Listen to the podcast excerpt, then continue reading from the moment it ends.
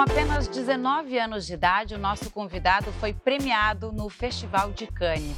Ele foi responsável por várias campanhas icônicas e que revolucionaram a publicidade brasileira, como, por exemplo, com a criação do personagem Garoto Bombril.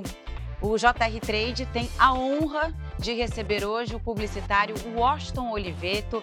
Washington, um prazer enorme fazer essa entrevista com você. E como eu estava brincando antes da gente entrar no ar, eu vou te tietar nessa entrevista. Poxa, maravilhoso, é um prazer estar com vocês também, muito gostoso. Um detalhe, a primeira vez que eu ganhei o Festival de Cannes, o festival foi em Veneza, porque naquela época o festival se alternava, um ano em Cannes e um ano em Veneza, apesar de ter ficado famoso como Festival de Cannes.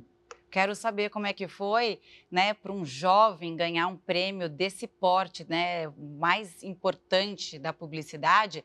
Mas antes, você já sabe que está em casa, que o JR Trade é toda quarta-feira às sete e meia da noite na Record News ou a qualquer hora nas plataformas digitais da Record TV. Washington, então conta para gente, você foi para Veneza receber esse prêmio, você nem acreditou que você é, tinha já recebido um prêmio como esse no início da carreira? Não, eu não fui para Veneza, não.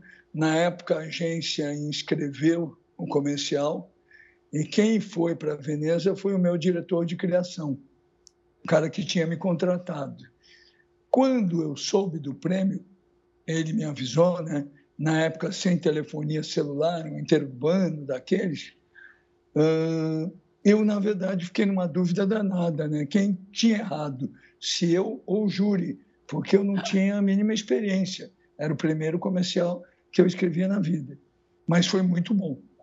E como, depois de tantos anos na, na carreira, não cair numa zona de conforto? Como você se reinventa a cada dia que você pensa ali, senta e trabalha?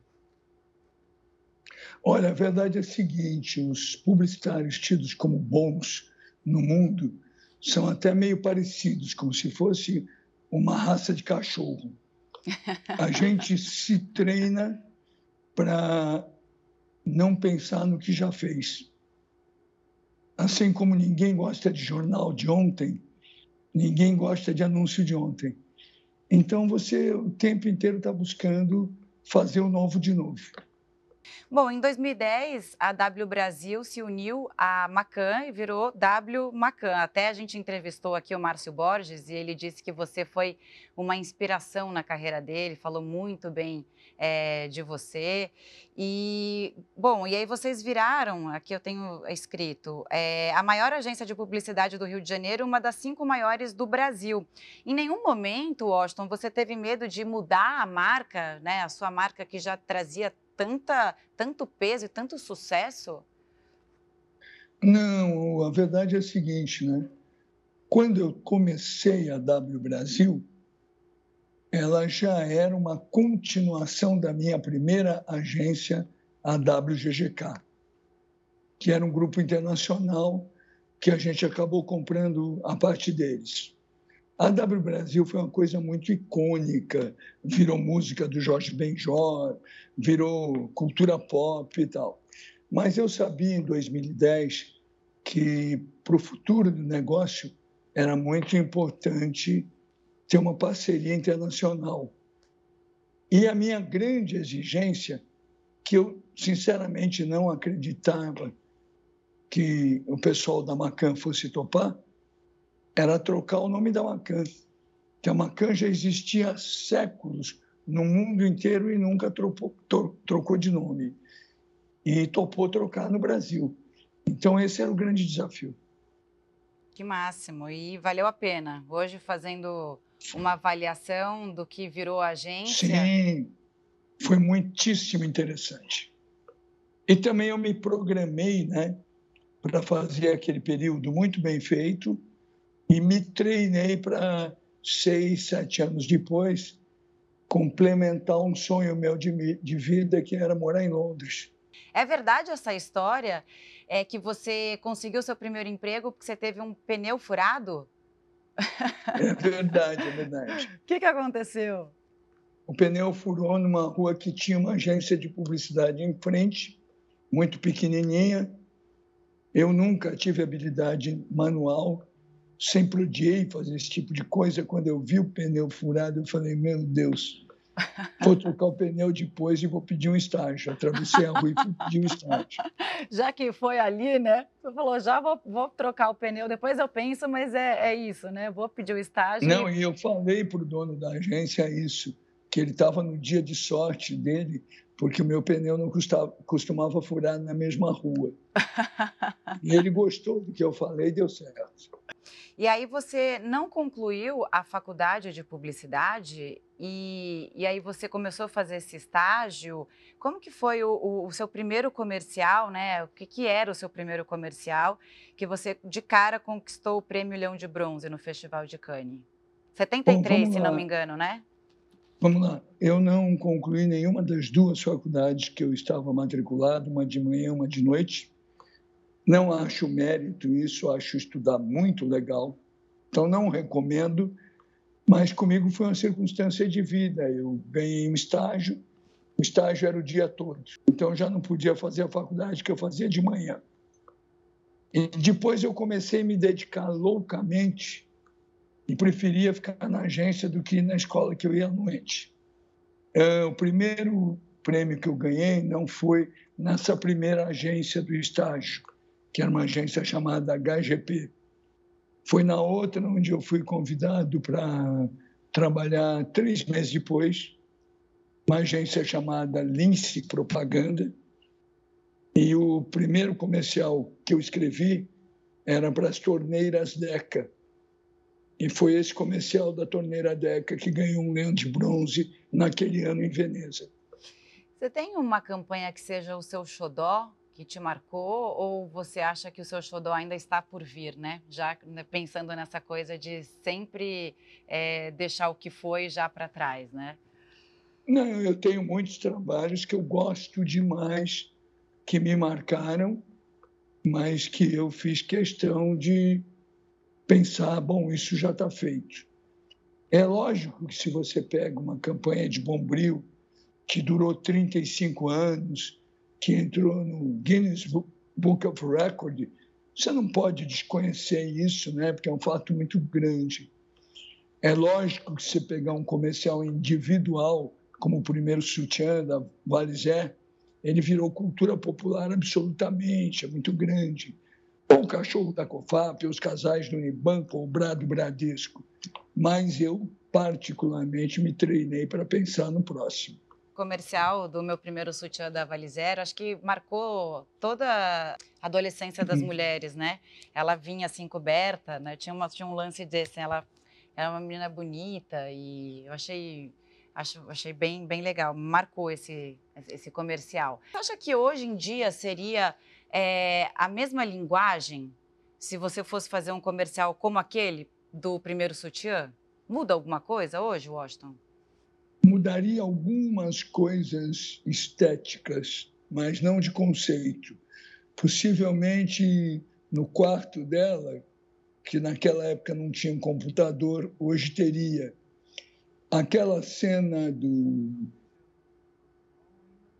dela trocando de roupa depois da ginástica na escola, possivelmente se passaria numa academia.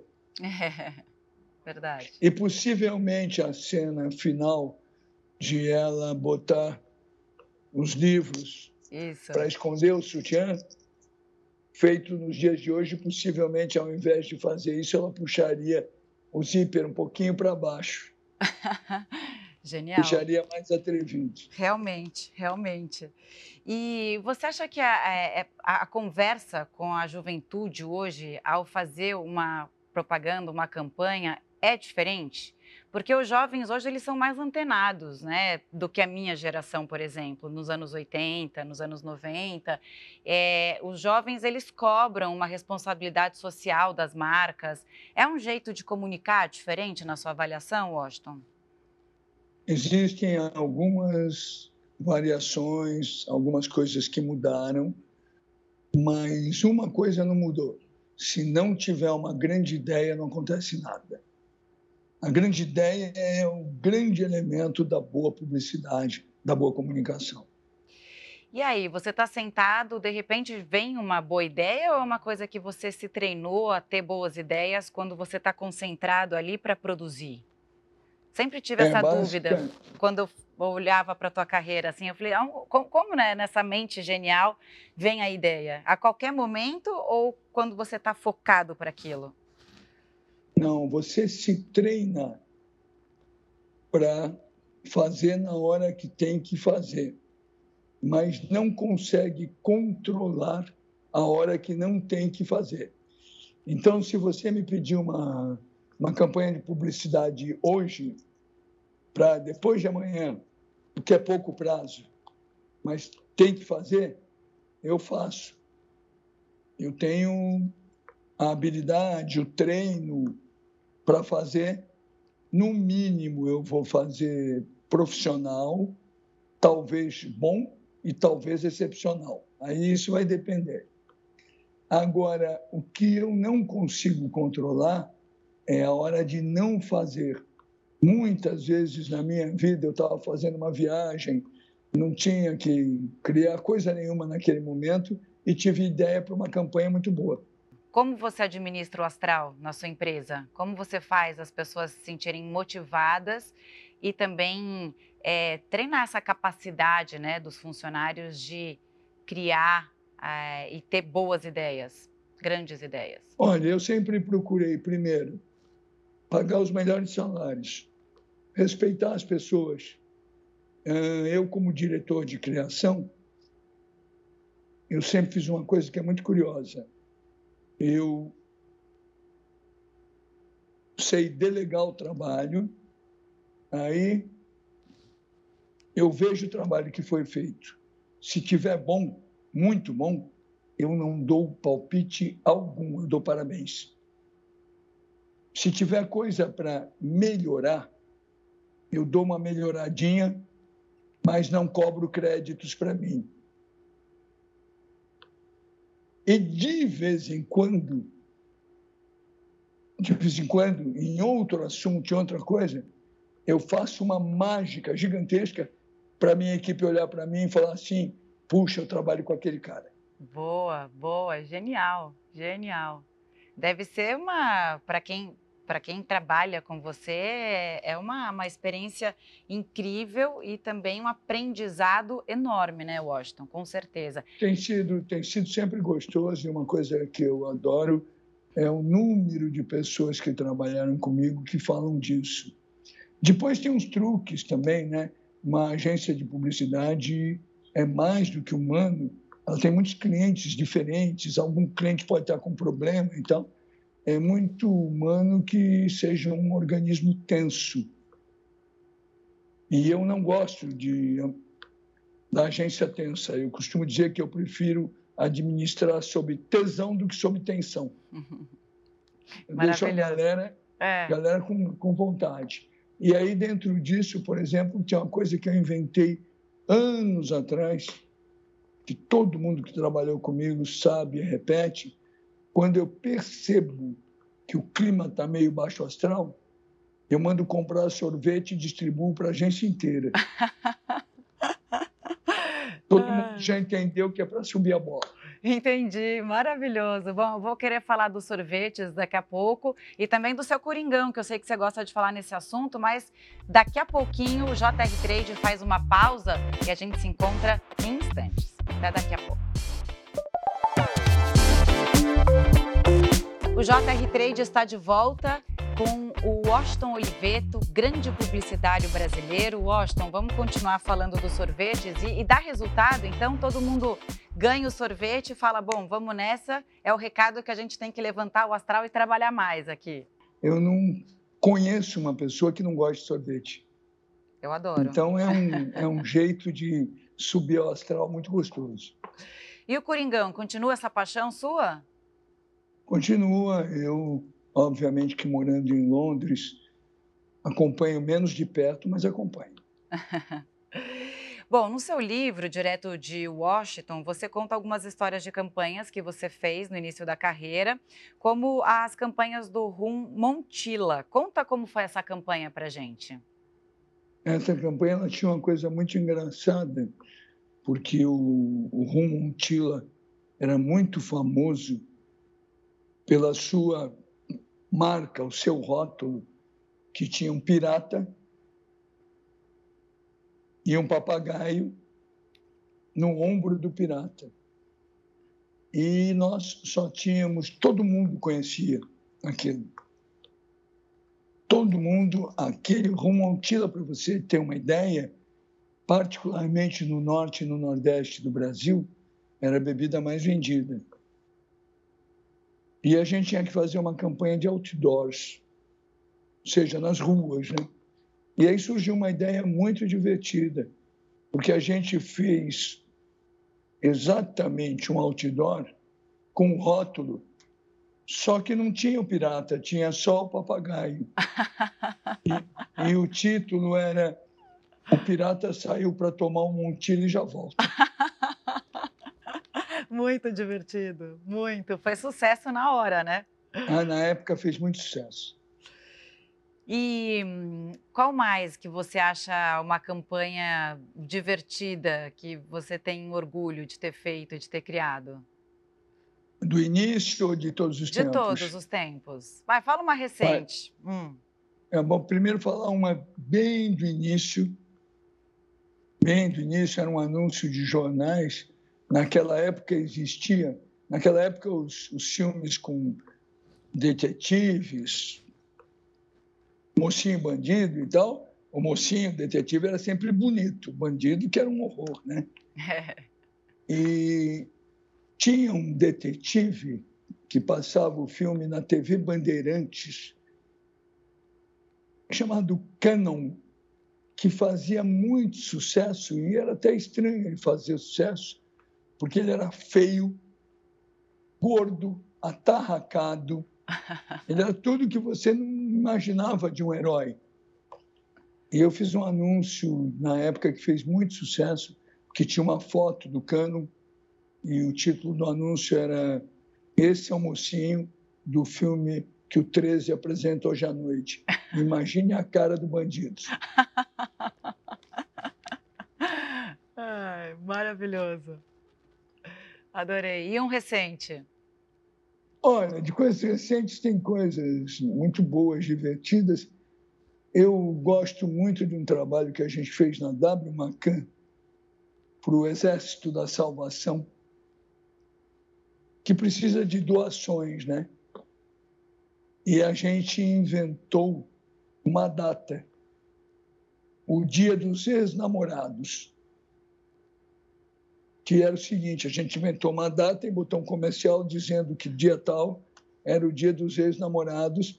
Se você tivesse alguma coisa que ganhou do ex-namorado ou ex-namorada, doa.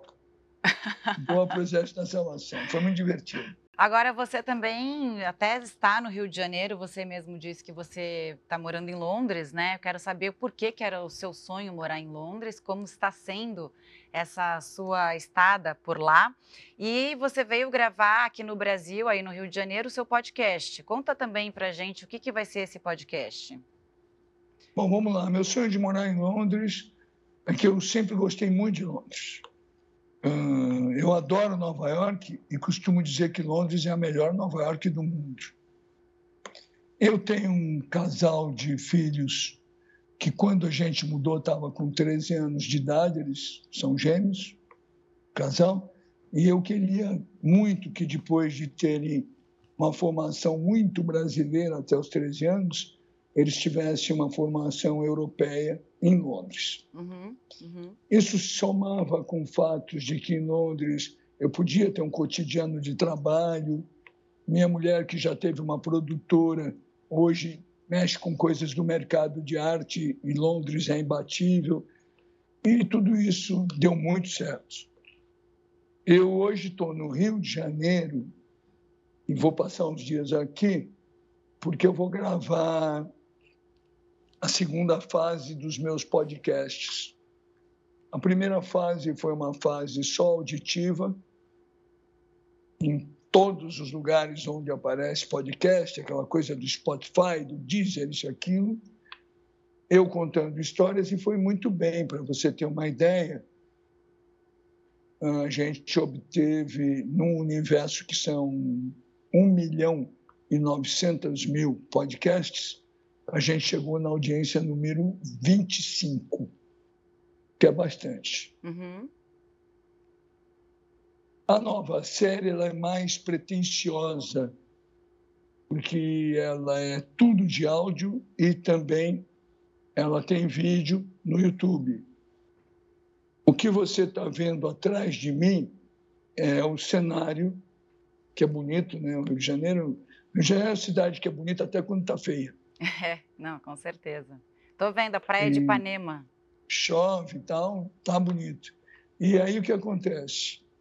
a série desses podcasts, elas têm uma ideia que eu particularmente gosto muito, que eu convidei gente representativa da cultura popular brasileira, meus amigos, com quem eu tenha feito coisas profissionais e pessoais muito boas. Então é um papo, não é uma entrevista. É a gente relembrando. Então, por exemplo, Lulu Santos, a gente relembrou todos os trabalhos que a gente fez juntos e viagens. Joaquim Ferreira dos Santos, grande jornalista, a gente lembrou de um livro que eu queria fazer com ele e acabamos não fazendo. E a partir daí falamos de jornalismo, que para estudante de jornalismo é uma beleza. Beleza. Nelsinho Mota, é meu amigo de muitos anos, a gente fez milhares de coisas juntos. E ele esteve aqui gravando. Paulinha Toller, eu gravei ontem. Paula também é muito minha amiga. Eu fiz comerciais onde ela cantava, como Fly to the Moon para garoto.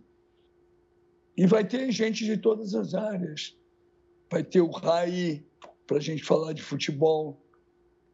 Vai ter a Maria Ribeiro, que tem feito um trabalho feminino em geral brilhante vai ter o Jorge Benjor, vai ter o Boni, vai ter gente de todas as praias. Acho que vai ser legal. Vai ser maravilhoso. Vou com certeza vou assistir, é porque dá para ouvir também, mas eu quero assistir no YouTube quando quando sair. Já tem uma data para essa segunda temporada? Olha, a gente acredita, é muito otimista. Deixa eu perguntar aqui para o meu querido amigo da produção aquela mentira que vocês estão me contando que dia 29 a gente estreia, estreia. Não, a gente está trabalhando, isso, gozado que eu não sou hum, exigente nessas coisas, nem cabalístico, nem coisa nenhuma, mas está trabalhando com a data do 29 de setembro, porque é o dia do meu aniversário. Olha que bacana. Eles inventaram isso, então vamos lá. Ah, vai ganhar de presente, com certeza, não tem como. Ainda mais com esse apelo de seu aniversário. Se não te entregarem no dia, é tipo, é praticamente uma ofensa. É, não, a vantagem é que, como são vários, hum, dá tempo de ter um, dois, três prontos enquanto trabalha nos próximos. Boston, queria continuar conversando por muitas horas com você, mas o nosso tempo, o nosso programa acabou. Queria te agradecer imensamente por essa entrevista, pela sua atenção aqui com o JR Trade e vou acompanhar, vou continuar acompanhando o seu trabalho. Aqui você tem uma fã realmente, uma jornalista fã é, da sua carreira inteira. Então, para mim foi uma honra te entrevistar. Obrigada, viu? Muito obrigado, um prazer falar com você. E tudo que você precisar, eu estou à disposição. Você fala com a Dani, que é tua amiga, e manda em mim feito louca. Você consegue a Dani manda em você, eu vou falar com ela depois, então. Obrigada, tá viu? O JR Trade é toda quarta-feira, às sete e meia da noite na Record News ou a qualquer hora nas plataformas digitais da Record TV. A gente se vê na semana que vem. Tchau, tchau. Obrigada pela companhia.